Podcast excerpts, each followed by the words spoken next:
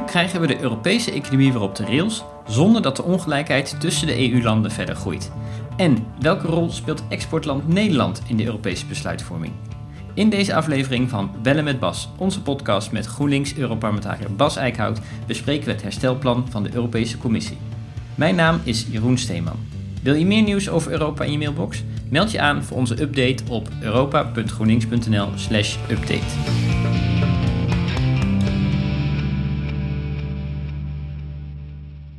Hey Bas, goed uh, je even te spreken. Um, we moeten het natuurlijk hebben over het Europees herstelplan van uh, Ursula von der Leyen, dat ze woensdag presenteerde in het Europees Parlement. Um, omdat je in het uh, debat zelf ook aan het woord kwam, mocht je ook in de plenaire zaal zitten en hoeft je dus een dagje niet vanuit huis te werken. Hoe voelde dat?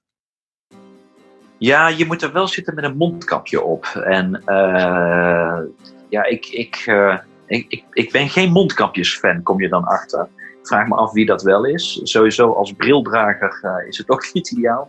Maar ja, je zit, je zit toch op afstand van elkaar. Je wil elkaar toch even spreken. Maar dat mondkapje belemmert ook heel erg. Dus je verstaat elkaar niet goed. Dan word je bijna gedwongen wat meer naar elkaar te gaan leunen om elkaar te verstaan. Ja, ik, ik ben ook gewoon nog niet helemaal overtuigd dat het mondkapje nou echt heel erg goed functioneert in zo'n setting.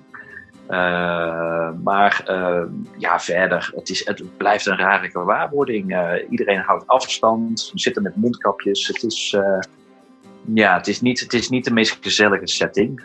maar goed, wat je zei, ik, ik, was blij dat ik wel weer even buiten mocht komen. Dat, dat is ook wel weer eens lekker.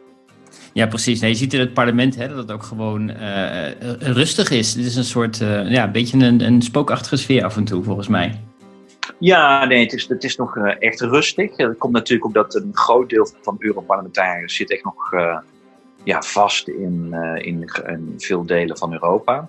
grenzen gaan langzaam maar zeker open, maar het is nog gewoon niet zo makkelijk. En ja, als je van verder komt, kijk, ik heb natuurlijk een beetje het voordeel dat ik uit Nederland kom. Dat, dat is, ja, vanuit Nederland naar Brussel, dat gaat redelijk makkelijk. Maar als je uit Griekenland moet komen, dan, ja, dan ben je toch wel een beetje gedwongen te vliegen. Nou, er zijn amper vluchten. Uh, treinen zijn er overigens nog minder. Dus het is ook echt uh, niet makkelijk. Dus ja, op dit moment wordt toch alles nog zoveel mogelijk op afstand gedaan. Uh, en, en ja, hoor je bij de gelukkige weinigen als je in die plenaire er fysiek bij kan zijn. Ja, oké. Nou, dan gaan we even kijken naar het, naar het plan zo, zoals von der Leyen dat dus presenteerde. Um, ik heb het geprobeerd om het in twee zinnen samen te vatten. En dan gaan we daarna de, de hele podcast er verder gewoon over, uh, over uitweiden. Um, even goed ademhalen.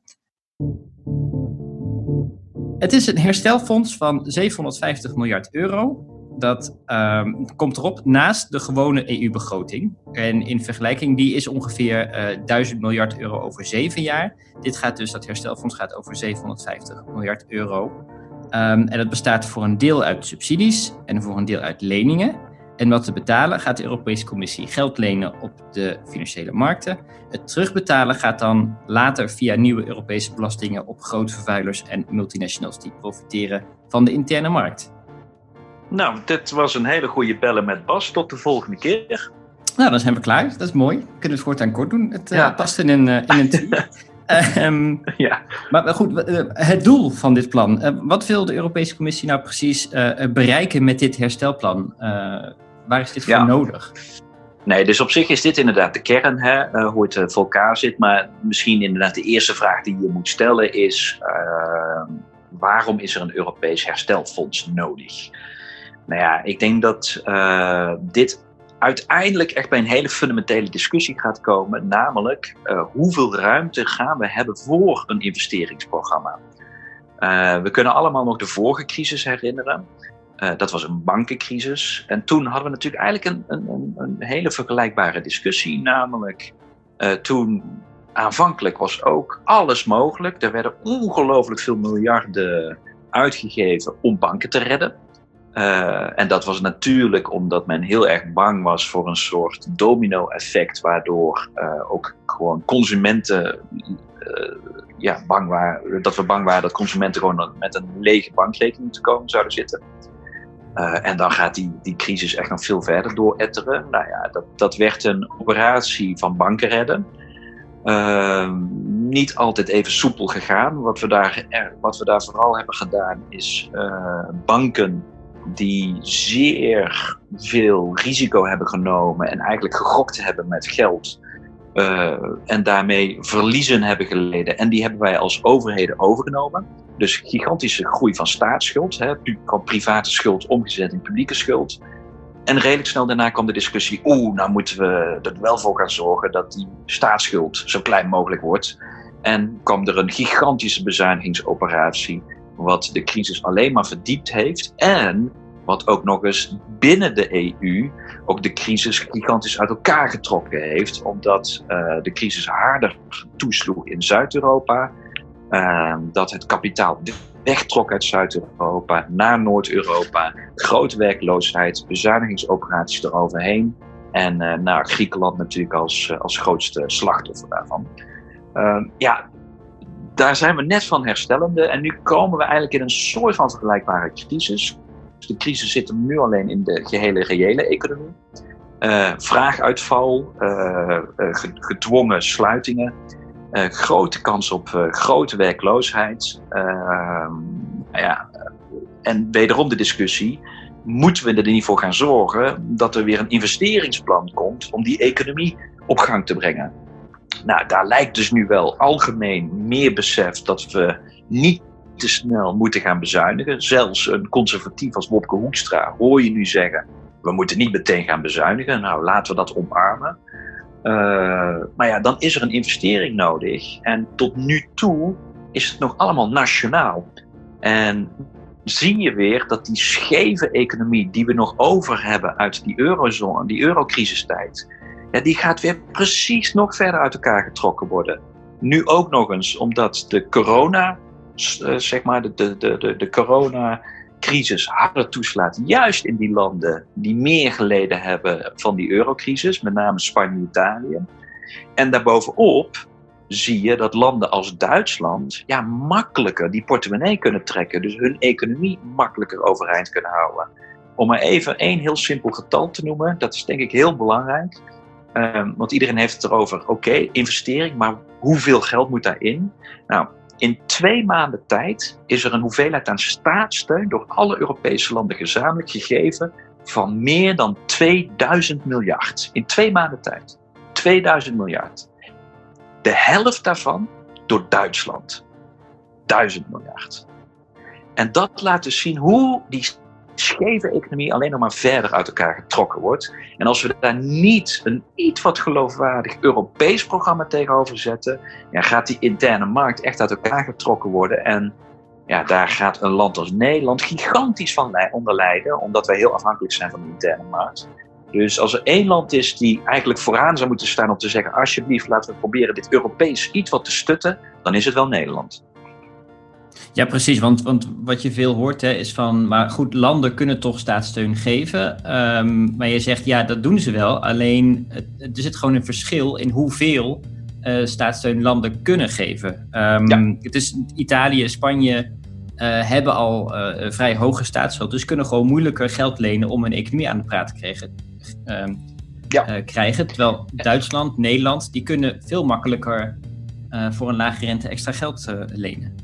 Klopt. Dus, dus je kan natuurlijk, en dat is altijd zo'n zo'n discussie die dan heel snel in Nederland voelt, hè, is van ja, maar goed, dat is eigen schuld van de Italianen. Nou, daar, daar kun je kanttekeningen bij zetten. Ik moet zeggen, uh, Italië maakt het debat soms wat moeilijker, maar Spanje uh, is echt een, een veel helderder debat. Uh, tot 2008 deed Spanje alles wat Wopke Hoekstra zou willen. Namelijk begrotingsoverschot, staatsschuld was iets van 40 procent. Dus ver onder die 60%. Dus, dus Wopke Hoekstra zou allemaal, hè, die zou kusjes hebben gegeven als docent aan Spanje. Dat daarachter die economie heel eenzijdig op de, de bouwsector aan het bouwen was, dat, dat maakte niemand wat uit. Uh, want dat zit niet in de criteria van Wopke Hoekstra. Die kijkt alleen naar begrotingsoverschot en staatsschuld. En dan doen we alsof alles oké is als die criteria kloppen. Dus Spanje voldeed aan die criteria en toen kwam die bankencrisis. Nou, die sloeg dus zeer onevenredig hard in Spanje toe. En die hebben dus ook banken moeten redden. Overigens, Spaanse banken, waar ook weer Nederlandse banken diep in zaten. Dus, dus Nederland was dolblij dat Spanje dit deed. Ja, die staatsschuld van Spanje is gigantisch snel gegroeid, boven die 60%. En vervolgens hebben ze moeten bezuinigen, grote werkloosheid, wat ook weer kosten zijn, want werkloosheid moet je toch ergens. Nou ja, dat betekent minder belastinginkomsten en meer sociale uitgaven. Dus Spanje heeft een gigantische staatsschuld opgebouwd en heeft in tien jaar tijd weer geprobeerd die staatsschuld naar beneden te werken. En dat zie je in de getallen. De staatsschuld van Spanje ging van 40% bam naar meer dan 100%. En ze zijn dat nu aan het afbouwen. Maar ze zitten nog midden in die afbouw. En nu komt corona eroverheen. Als dan Bobke Hoekstra gaat zeggen: het land die ondertussen met als belastingparadijs ook nog eens belastingen van Spaanse bedrijven aan het innen is. Uh, en dus met de Nederlandse banken die gered werden omdat Spanje Spaanse banken aan het redden was. En nu gaat zeggen: Goh, waarom kan jij eigenlijk niet wat meer je, je eigen broek ophouden? Je kan je voorstellen dat in Madrid die boodschap uh, iets wat verkeerd viel. En dat het ook echt onzin is om nu als Nederland deze houding aan te nemen. Maar dat je wel op een slimme manier dan een Europees investeringspakket in elkaar moet zetten. Maar dat er Europese investeringen nodig zijn, ja, dat lijkt me echt een, uh, dat, een discussie waar iedereen het toch wel eens mee is, hopelijk. Ja, want dan komen we terug over die, een beetje over dat, dat debat, zeg maar, die discussie of het nou uh, over het gaat dus net over leningen of over subsidies. Uh, nou ja, zomaar alleen maar leningen is dus geen, geen optie uh, voor, voor, die, voor die landen die inderdaad gewoon moeite hebben om te lenen, want dat gaat gewoon heel duur voor ze zijn. Um, dus is er een deel aan, aan subsidies, dat zou dan die 500 miljard moeten, moeten zijn. Um, ik neem aan dat daar voorwaarden aan zitten. Ja, en ook even eerst die, die oh. discussie, want dat hoor je in Nederland. Hè? Nee, maar wij willen heus wel solidair zijn. Dat hoor ik elke politicus zeggen, hè? elke talkshow. Nee, maar we willen heus wel solidair zijn. Zonder dat mij dan helemaal duidelijk wordt wat ze daarmee bedoelen. Want als solidariteit is, ik ga jou een lening geven, dat is niet echt solidair. Ik bedoel, hallo, ik bedoel, wat is precies solidair eraan? Dat jij dan zegt, uh, nee, ja, ik zie dat u het heel erg heeft, maar ik ga u 10 uh, euro geven, maar dan wil ik wel met rente terugbetaald krijgen. En dat is mijn solidariteit. Ik, dat, dat, is, dat is een hele rare opvatting. Dus als jij als politicus zegt, nee, nee, ik wil absoluut solidair zijn, betekent dat dat je dus wel degelijk bereid bent om geld te geven. Zoals wij ook als Nederland geld geven aan KLM en aan heel veel andere bedrijven, is het misschien dus ook wel logisch dat wij aan landen geld geven. Maar, en dan komt natuurlijk de vraag, is dat gratis geld of gaan we daar condities aan doen? Nou, en dan is het wat mij betreft heel belangrijk dat we zeggen dat geld dat jullie gaan krijgen, dat moeten jullie dus besteden om jullie economie echt veel, veel, veel, veel veerkrachtiger te maken. Dat je echt een nieuwe crisis aan kan. En een van de belangrijke aankomende crisissen is de klimaatcrisis. Dus zorg er nu voor dat die bestedingen ervoor gaan zorgen dat jouw economie ook echt de volgende klimaatcrisis uh, aan kan. En dus de conditionering echt aan een vergroening van je economie. En laat dat nou net een punt zijn dat de Europese Commissie overneemt en ook zegt: het moet een programma zijn dat de economie fundamenteel moderniseert.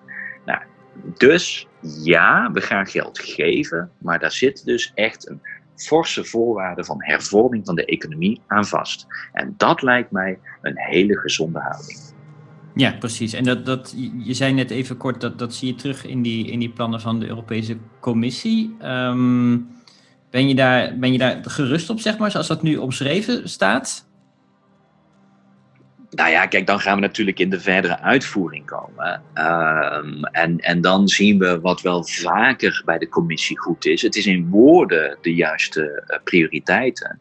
Maar hoe dit precies uitgevoerd gaat worden, ja, daar hebben wij nog wel wat vragen over. En, uh, en de commissie, als je gaat kijken naar de wetsvoorstellen, hoe ze dat gaan doen, ja, dan, dan moeten de landen dus een soort hervormingsplan in Brussel indienen. En dan gaat er een onderhandeling komen tussen de commissie en een land. En de andere landen moeten dat dan goedkeuren voordat het geld overgedragen wordt. Ja, hoe dat precies uh, goedgekeurd wordt en ook de rol van de parlementen daarbij. Want ja, dit is nogal een politieke opvatting. Is een plan genoeg, ja of nee? Wanneer vind jij het voldoende, de hervorming van een economie? Nou, toch wel wat parlementaire controle daarbij zou wel erg welkom zijn. En daar vind ik het voorstel van de commissie nog heel dun. Dus uh, gelukkig, het is een wetsvoorstel, dus daar gaan wij nog aan werken. Dat moet goedgekeurd worden. Maar qua conditionering kan het echt wel scherper. Nee, ik kan me voorstellen natuurlijk dat een, dat een, een VVD een andere definitie heeft van je economie hervormen dan dat, dat jij van de, van de Groenen zou, zou ja, hebben. Ja, kijk, eh, kijk als ik een, een, in ieder geval een echte klassieke VVD'er over hervormingen hoor, dan, dan gaan we weer in de publieke sector snijden. Nou ja, volgens mij, hè, want, want dat zijn uitgaven en de overheid moet klein zijn, mag geen schulden maken. En ja, waar maakt een overheid vooral schulden in? Ja, dat is sociale, het sociale vangnet. Dat is alleen maar een kostenpost voor een uh, klassieke neoliberaal. Dus die vertaalt hervorming naar heel vaak het snijden in de publieke voorzieningen. Nou, ik hoop dat we deze crisis hebben geleerd dat, hoe belangrijk die publieke voorzieningen zijn. Dus ik heb een heel ander hervormingsidee dan een gemiddelde VVD'er. Dus dat moeten we echt iets scherper vooraf uh, bepalen voordat wij hier de commissie een soort carte blanche gaan geven om te gaan onderhandelen met Spanje en Italië. Ja, wat wel interessant is ook, uh, er wordt ook wel wat gezegd over de, de rechtsstaat en de kwaliteit van de, van de rechtsstaat. Je zou zeggen, wat heeft dat er nu precies mee te maken? Um, aan de andere kant hebben we natuurlijk landen in de Europese Unie, uh, Hongarije, Polen, Tsjechië, waar je misschien van zou denken, goh, die subsidies, komen die wel goed terecht? Ja, dat vind ik ook een heel belangrijk onderdeel waar wij ook echt als Groenen natuurlijk heel erg op gehamerd hebben. Is dat uh, dit, dit gaat uiteindelijk ook over de geloofwaardigheid van zo'n Europees investeringsprogramma. Ja, als jij geld gaat geven uh, aan landen waar het vervolgens gebruikt wordt om alleen maar de positie van de regeringsleider te versterken. En ik hoef alleen maar Orbán Hongarije of Babiš Tsjechië te zeggen en we weten waar we het over hebben ja, die hebben die Europese subsidies gebruikt om uh, zichzelf nog steviger in het zadel uh, te, te, te, heffen. Uh, ja, daarvan is het dus wel echt heel belangrijk dat zo'n zo'n herstelprogramma dat dat geconditioneerd is en niet gebruikt kan worden ter verrijking van de regeringsleider zelf. Ja, precies. En dan um, tenslotte nog het laatste stukje inderdaad over dit. Uh, een verdeelsleutel. Hoe bepaal je nou welk land het meeste aanspraak maakt op, uh, op die gelden? Hoe, hoe zit dat precies? Ja, daar zijn nu ook de eerste wetsvoorstellen zijn dus nu beschikbaar daarvoor. En daar hebben we prachtige formules voor uh, kunnen zien. Ik, ik zou zeggen, als je, als je van wortels houdt en van somtekens en dergelijke, dan ga duik in de documenten. Maar waar het bazaal op neerkomt is wat is jouw uh, bruto nationaal product, dus de, de, de gemiddelde uh, rijkdom die je hebt. Wat is de geleden schade die je hebt door uh, de coronacrisis? En natuurlijk, hoe groot is je land en hoe groot is die economie en dus daarmee die economische schade? En dat zijn echt wel de verdeelsleutels hoe, hoe het verdeeld wordt. En dan gaat er ook nog gekeken worden naar of gift of lening. Hè? Want van die 750, wat je al zei, 250 miljard is een, uh, is een lening en 500 miljard is een subsidie. Uh, en, en natuurlijk een land dat zelf makkelijker leningen op de, op de markt kan halen. Dus landen als Nederland en Duitsland, die krijgen geen enkele lening, want Nederland en Duitsland kunnen dat veel beter zelf uit de markt halen. Dat, dat heeft alleen maar zin voor die landen waarin als Europa, als de Europese Commissie het uit de markt haalt, het een, een winst eh, is qua geld. Uh, dus daar zitten allerlei rekenregels achter, maar de facto uiteindelijk komt het merendeel van het geld dan wel neer in met name Spanje en Italië. Ja, dan hebben we bijna een bruggetje gemaakt inderdaad van de, van de, de, de investeringskant inderdaad naar de financieringskant. Want de vraag blijft natuurlijk wel, hoe, hoe gaan we dit betalen? Uh, en we, dat is dan uh, Europa. Hoe zit dat? Ja, Nee, en daar, uh, ja, kijk, dat is dus fascinerend hoe het debat in Nederland gaat. Want daar lijkt een soort bezwaren te komen die, die meteen een soort principieel zijn. Terwijl dat je altijd denkt, zo, voordat we nu even hele erge harde posities gaan innemen, kijk even wat het voorstel doet. Het is dus 750 miljard. Um, die 750 miljard gaat de commissie zelf uit de, uit, uit de financiële markt halen. Dus, dus ophalen. Hè. De, de, de, commissie gaat lenen. Zoals ook Nederland dat doet, zoals Duitsland dat doet. Hè. Dat doen alle landen. Wat we nu zeggen is, oké, de Europese Commissie, Brussel, gaat geld uit de markt halen. Dat is 750 miljard. Vervolgens is dus 250 miljard is al een lening, dus dat geld komt terug. Het gaat nog maar om 500 miljard. Die 500 miljard, daarvan gaan wij na 2027 gaat dat terugbetaald worden. Over een periode van 30 jaar. Dus het plan is eh, dat er een periode van 30 jaar is waarin dat geld terugbetaald gaat worden. Door Europa weer. Dus niet door de landen, want dan, dan zou het een lening van een land zijn. Nee, het is een Europese lening en Europa gaat dat terugbetalen. Dus ja, ergens staat Europa garant, maar dat kost helemaal geen geld. Uh, zeker niet in deze tijden waarin de rentepercentages heel laag zijn. Maar dan nog, dat geld moet terugbetaald worden. En dat wordt dus in een periode van 30 jaar uitgesmeerd om dat terug te betalen. En dan is natuurlijk de grote vraag: hoe? Hè, hoe kom je aan dat geld waardoor je over 30 jaar tijd meer 500 miljard terugbetaalt met wat rente? Uh, en daarvan zegt de commissie: Nou, laten wij daarvoor directe EU-inkomsten gebruiken. Dus over die 30 jaar gaat de EU dus dan inkomsten inhalen en, uh, en dan kunnen we dat netjes terugbetalen. En een land als Nederland merkt daar dus niets van. Het is niet zo dat, dat Nederland daarvoor een euro extra aan Brussel moet afdragen, omdat dat dus over 30 jaar wordt teruggehaald via EU-inkomsten. Als Nederland dan meteen, en dat is het debat in Nederland, dat zijn EU-belastingen, dat willen wij niet dan is het van, oh, wacht even, je wou solidair zijn, dus je wil wel een investeringspakket. Dan ga ik ervan uit dat je toch ergens het wel eens bent dat er EU-subsidies gegeven worden. Ja, geconditioneerd, maar dan gaat er geld. Ja, als dat dan terugbetaalt, dan, dan moet Nederland dus meer af gaan dragen. Nou, dat willen we volgens mij niet, dus doe het nou met directe EU-inkomsten. Is dat de blauwe envelop uit Brussel? Uh, en ik hoorde, ik hoorde ook al bij een talkshow Gert-Jan Segers, dat is een Rubicon oversteken. Nou, dan wil ik tegen Gert-Jan Segers zeggen, uh, er zijn al directe EU-inkomsten. Bijvoorbeeld aan de grens worden heffingen gehouden voor de EU. Dat zijn EU-inkomsten. En gaat een gedeelte van de BTW-inkomsten ook direct naar de EU. Dat zijn dus ook al EU-inkomsten. Dus ze bestaan al. Dus, dus dat was blijkbaar nooit een probleem. En nu ineens wel. Dat, dat snap ik al nog niet helemaal. En als je dan gaat kijken waar worden de voorstellen gezet, dan is dat bij een belasting op techbedrijven, die op dit moment nog geen belasting betalen. Het is een belasting op de grote multinationals die het meest profiteren van die interne markt. Het is een belasting op plastic. En het is uh, daar waar we CO2-heffingen hebben via een emissiehandelssysteem, willen we dat gaan uitbreiden naar scheepvaart en luchtvaart. En dan wordt het idee ook dat dat dan direct naar Brussel gaat. Nou ja, dat, dat zijn allemaal belastingen waarin we dus op de vraag wie gaat deze crisis betalen, zeggen wij dat zijn dus de grotere bedrijven. Dat zit precies in deze voorstellen.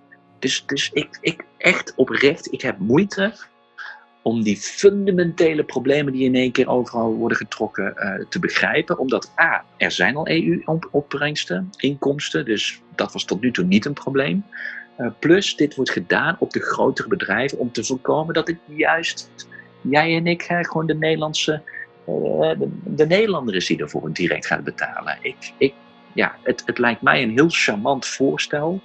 Uh, en, en ik hoop toch dat, dat nou ja, als dit wat gaat bezinken in Nederland, dat men wat meer naar de details van de voorstel gaat kijken. In plaats van ja, een soort principiële route te bereiden, waarvan zodra je een beetje doorprikt, eigenlijk heel veel van die zaken al lang eerder zijn geaccepteerd. Dus zo principieel was het in het verleden blijkbaar ook niet. Nee, precies. Laten we even kijken naar, naar de reacties verder, eh, verder in Europa. En um, dan, dan beginnen we even um, uh, buiten Nederland. En dan komen we zo langzaam, zoomen we in op, uh, op Nederland. En dan gaan we daar eens even kijken. Um, ja. Het plan lijkt natuurlijk heel veel op dat van, van Macron en, en Merkel. En dat is geen toeval natuurlijk. Nee, kijk, dit is, dit is echt wel redelijk. Uh, kijk, Merkel en Macron hadden geen details genoemd, maar ze hadden wel gezegd 500 miljard. En dat kunnen subsidies zijn. Nou, laat nou net in dit voorstel 500 miljard aan subsidies zitten. Um, dus er waren ook landen, ja, maar het moeten ook leningen zijn. Nou, de commissie heeft gezegd, er zitten ook leningen in. Nou, van 250 miljard. Dus, uh, we doen het allebei, ja, dat vond ik ja, we doen het allebei. Ja, dus, dus, dus, en de eerste reacties uit Duitsland en Frankrijk waren ook redelijk positief. Dus, dus ik denk dat, uh, ja, het is natuurlijk ook geen geheim. Ik bedoel, toen Merkel en Macron uh, met hun voorstellen kwamen, twee minuten later lag er een persbericht van de Europese Commissie. Uh, ja, dit was natuurlijk redelijk afgestemd. Ehm, ja, hoe reageert Oost-Europa? Uh, Oost-Europa is redelijk tevreden. En, en eigenlijk is dit waar ik zelf het meest kritisch op ben. Want de commissie heeft ervoor gekozen om te zeggen dat het, het, zeg maar het klassieke EU-budget, die meerjarenbegroting, dus dat is die duizend miljard die al bediscussieerd werd. In Nederland vooral bekend geworden omdat bij de laatste onderhandelingen uh, Rutte een biografie van Chopin aan het lezen was. Ehm, de commissie heeft eigenlijk ervoor gekozen om die 1000 miljard niet echt aan te raken. Dus die 1000 miljard, die discussie die. En dat zijn, dat zijn vooral de, de landbouw, landbouwsubsidies en de, dat, de. Juist. Dus de structuurfondsen, de landbouwfondsen. Uh, ik had natuurlijk graag gezien dat we ook deze, dit moment hadden gegrepen om ook echt die, die klassieke EU-begroting flink te hervormen. Heeft de commissie niet voor gekozen. Vind ik jammer, maar ik snap hem wel. Dat is gewoon puur politiek de Europese Commissie ziet dat dit een strijd tussen Noord en Zuid gaat worden, terwijl natuurlijk de grootste profiteurs van de EU-begroting is Oost-Europa. En daarom dat de commissie zoiets heeft van, nou, we kunnen niet ook nog eens een Oost-West discussie riskeren. Dus ze hebben eigenlijk de EU-begroting, de klassieke EU-begroting van die 1000 miljard, een beetje hetzelfde gelaten. Dus, en je ziet het resultaat, Oost-Europa vindt eigenlijk het prima het voorstel. Want ze weten, ons, ons EU-budget is redelijk beschermd in dit voorstel. Het is een prijs die we betalen om Oost-Europa uh, zeg maar niet in opstand te laten komen. En dat zie je aan de reacties. Zuid-Europa, uh, Spanje, Italië, reageerden ook redelijk positief. Omdat zij gewoon zien van ja, dit, dit is wel voor de eerste keer dat er ruimte wordt gecreëerd voor echt een, een ja, dat de EU als EU leningen gaat geven. En dat daardoor er een ruimte komt voor een investeringsprogramma voor Italië en Spanje. Dus die zien dat ze hiervan gaan profiteren. En, uh, en, ja, uiteindelijk um, hadden ze graag grotere getallen gezien, hè, de, de hogere bedragen. Ik denk ook dat uiteindelijk hè, de, de, de subsidie van 500 miljard is echt niet groot. Ik gaf je net al aan hoeveel staatssteun er in twee maanden is gegeven. 2000 miljard, ik herhaal het nog maar een keer. Um, de economische crisis lijkt echt dieper te zijn. Dus, dus dat is wel de grootste vraag. 500 miljard aan subsidie, het is beperkt. Maar goed, uh, Spanje en Italië zien wel in dat dit, de structuur waarop ze het hebben gedaan, wel dusdanig nieuw is dat ze dit positief omarmen. Dus je ziet eigenlijk positieve reacties in Frankrijk, Duitsland, het zuiden, het oosten. Uh, Noord-Europa uh, is nog een beetje stil. En dan gaat natuurlijk iedereen kijken naar uh, de zuinige vier of de vrekkige vier. Uh, al naar gelang hoe je het precies wil vertalen. de frugal four is niet bedoeld als een, als een compliment. Dus ik denk dat een vrekkige vier meer de vertaling is die Zuid-Europa er zeker aan geeft. Um, en uh, ja, de reacties daarbij uh, zijn op zich ook wel interessant. We hebben in Oostenrijk natuurlijk gezien dat uh, de Oostenrijkse Groenen al hebben gezegd dat ze dit plan wel steunen. En de Oostenrijkse Groenen zitten in het kabinet met de Christen-Democraten. Je hebt daar een zwart-groene coalitie. En de coalitie is dus verdeeld. En, en je hebt Koerts al ook wat minder fel gehoord de laatste dagen. Dus je krijgt wel het gevoel dat het debat in Oostenrijk aan het schuiven is. Uh, ook Denemarken en Zweden zie je dat het schuiven is. Denemarken vindt vooral die EU-begroting nog niet fijn, maar zegt niet zo heel veel over dat herstelplan. Dus ook daar zie je de discussie wat verschuiven naar dat, dat, dat klassieke EU-begrotingsgedeelte. Zweden heeft nog niet zo heel veel gezegd. Uh, maar er is natuurlijk ook wel veel druk op de sociaal-democratische regeringen daar om, om toch solidair te zijn. En dan echt solidair. Dus, dus uh, ja, men, men ziet toch wel in Brussel dat, dat het debat overal aan het schuiven is. En dat, uh, ja, toch ook wel met de grootste zorg een beetje naar het Nederlands debat wordt gekeken. En naar de reacties van Nederland. En ja, wat ik zei, ik hoop dat Nederland inziet dat dit, dat, dat dit voorstel uh, echt elementen heeft waar Nederland gewoon zijn zin in krijgt. Hè? Die conditionering op modernisering van de economie. Uh, de rule of law. Dus, dus ook echt, echt kijken naar, de, naar, naar uh, dat, dat, dat we het beschermen van. Uh, van dat, dat niet landen als Hongarije en Tsjechië hier makkelijk van kunnen profiteren. De korting die Nederland wilde behouden, is in dit voorstel behouden. Uh, die EU-klassieke begroting, die is echt kleiner dan, dan wat de commissie aanvankelijk had voorgesteld. Dus ook daar kan de commissie, uh, daar kan Nederland zeggen dat ze hebben gewonnen. Plus, er zitten ook leningen in. Het is, het is niet alleen maar subsidies. Ook daar kan Nederland winst claimen.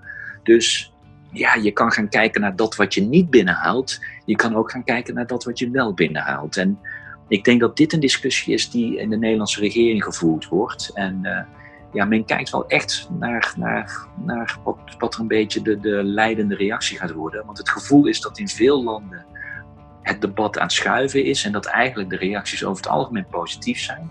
En men vermoedt wel dat Nederland een van de laatste landen zal zijn waarin het duidelijk wordt of we hier nou de, de, de positieve kanten van in willen gaan zien.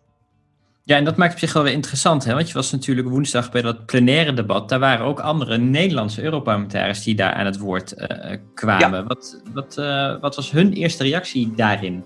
Nou, om heel eerlijk te zijn, vind ik dan alleen interessant om regeringspartijen te horen. Dus uh, Dekan Epic was niet echt interessant. Uh, van de regeringspartijen spraken Esther de Lange en, uh, en Asmani. ik moet heel eerlijk zeggen, ehm, Malik Asmani uh, had een minuut, maar zei niet zo heel veel in die minuut. Dus uh, die hield zijn kruid droog. Kun je het positief zeggen. Um, Esther de Lange. Er is nog een optie. Ja, ja. ja. Um, Esther de Lange vond ik, uh, vond ik verrassend positief. Ze verwelkomde het voorstel en dat is toch ook echt wel een keuze in woorden die je bewust doet.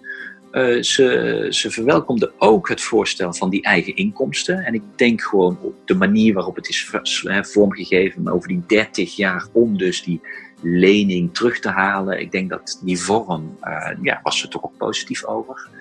Uh, en, en ze zei dat, dat, dat ze, dat, hij geeft nou de, geef nou de, de, de positieve krachten in alle landen de tijd om, om uh, om ook een meer positieve reactie van de landen te krijgen.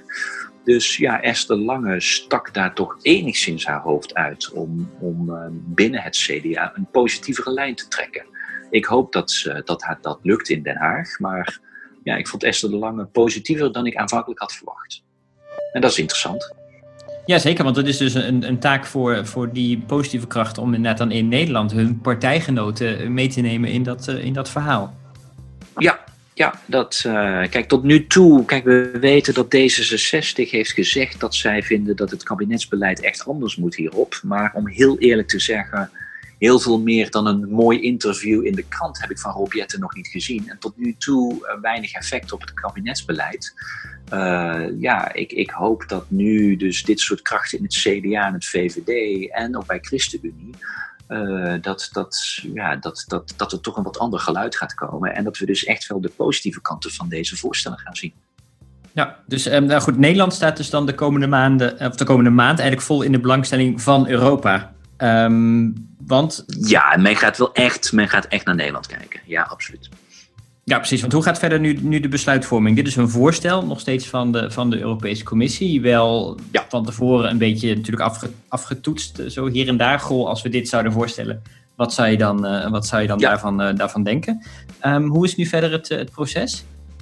Nee, en er gaat natuurlijk nog heel veel wetgeving specifiek op komen. Wat, wat echt dan in het najaar uitonderhandeld moet worden tussen parlement en lidstaten. De, de, de precieze conditionering van Green Deal en dergelijke, dat moet echt nog uitonderhandeld worden. Maar de eerste stap is natuurlijk dat in, je, in, je, uh, in het opzetten van het, uh, van het geheel moet natuurlijk dat hele budgettaire kader uh, kloppend gemaakt worden. Uh, en, en dat hoopt men eigenlijk toch wel voor de zomervakantie in ieder geval, uh, in ieder geval politiek accordering te krijgen. En dat heeft twee belangrijke onderdelen. Ten eerste is dat natuurlijk die EU-begroting. die, die klassieke EU-begroting, dat is ja, dat is gewoon onderdeel van het hele pakket. Daar moet dus nog een deal op komen. Nou, de laatste onderhandeling was in februari, toen kwam corona. Nou, dat probeert men in juni weer. En men moet dus, om, dit, om, om die ruimte te krijgen voor die leningen die dan de Europese Commissie aangaat en die terugbetaling over 30 jaar, ja, moet dat plafond van eigen inkomsten omhoog gebracht worden. En uh, ja, die beide besluiten vereisen unanimiteit eh, van de lidstaten. En men hoopt dat te verkrijgen met een EU-top in juni. En ja, voorzien is die op 19 juni. En men is dus ook echt aan het kijken of dat weer een fysieke bijeenkomst kan worden. Om, ja, dat uiteindelijk onderhandelingen, en zeker op zoiets gevoeligs, ja, dan moet je toch fysiek bij elkaar komen. Dus men, men is echt aan het kijken of in Brussel dan weer op 19 juli de regeringsleiders fysiek komen. Uh, en dan zou, hopen ze op een soort politiek akkoord op zowel die EU-begroting als het verhogen van die eigen inkomsten. En op die EU-begroting moet dan ook nog het Europees Parlement akkoord gaan. En dat hoopt men dus allemaal voor de zomervakantie geregeld te hebben, zodat na de zomervakantie uh, enerzijds de programma's verder uit onderhandeld kunnen gaan worden en anderzijds voor die verhoging van die eigen inkomsten uh, is er ook nog ratificatie nodig van alle lidstaten, want dat is een, een, een, uh, een ratificatieverplichting is daaraan verbonden. Dus dan gaat in het najaar dat ook naar de nationale parlementen. Dus ja, dat betekent nog een heel traject te gaan. Maar men hoopt in ieder geval de, de, de eerste politieke stap te zetten op de volgende EU-top uh, in juni. Oké, nou de druk, de druk staat erop. Uh, we gaan dus inderdaad vooral de, de Nederlandse politiek toestand in de gaten houden de, de, komende, de komende tijd. Ja, ik volg wel elke discussie in elk land, om heel eerlijk te zijn. Want dat, dat is uiteindelijk uh, van belang. Elk land moet ermee akkoord gaan. Maar de verwachting is inderdaad dat een van de moeilijkere landen zal Nederland zijn. En, uh, ja, en dat is toch nog steeds wel het punt. Uh, we hebben echt zo'n investeringsprogramma nodig. Die economie moet echt weer gaan draaien. En als wij niet een draaiend Italië en Spanje hebben, dan hebben wij ook niet afnemers van al die producten die wij zo graag exporteren. En Nederland is een exportland en een grote profiteur van die interne markt. En ik hoop wel echt dat dat besef in gaat dalen in Nederland, zoals dat ook echt is ingedaald in Duitsland ja, dat, dat wordt de grote vraag hoe dat debat zich gaat ontwikkelen in Nederland. En uh, ja, hoe groot de angst van een Mark Rutte gaat zijn voor de populisten. Want dat is uiteindelijk, ik ga er toch vanuit dat Mark Rutte de argumenten nog steeds wel kent. Ja, durft hij dat nu een keer, uh, durft hij een keer de argumenten vooraan te zetten? Of gaat toch weer de angst voor de populisten regeren? Ja, dat wordt de grote vraag voor de komende weken, zeker in Nederland. Ja, nou, we gaan het, uh, we gaan het zien. Uh, dankjewel Bas voor, uh, voor, de, voor de info. Ja, graag gedaan. Ja, we gaan ongetwijfeld in, in de volgende aflevering komen we hier weer, hier weer op terug. Um, dat lijkt me zo interessant rondom die, die eurotop. Dan kunnen we meer zien hoe de, hoe de, de politieke discussie in de, in de landen geweest is. Ja, absoluut. Dat gaan we natuurlijk de komende weken al zien. Dus de, de eerste weken van juni worden gewoon interessant om de debatten in verschillende EU-landen te volgen. Absoluut. Gaan we doen. Spreek ik je dan weer. Is goed. Tot de volgende keer. Doeg.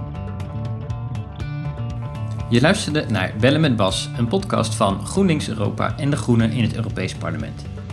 Op europa.groenlinks.nl slash bellen met Bas vind je meer info over hoe je jezelf kan abonneren. Met dank aan Cloak voor de vormgeving.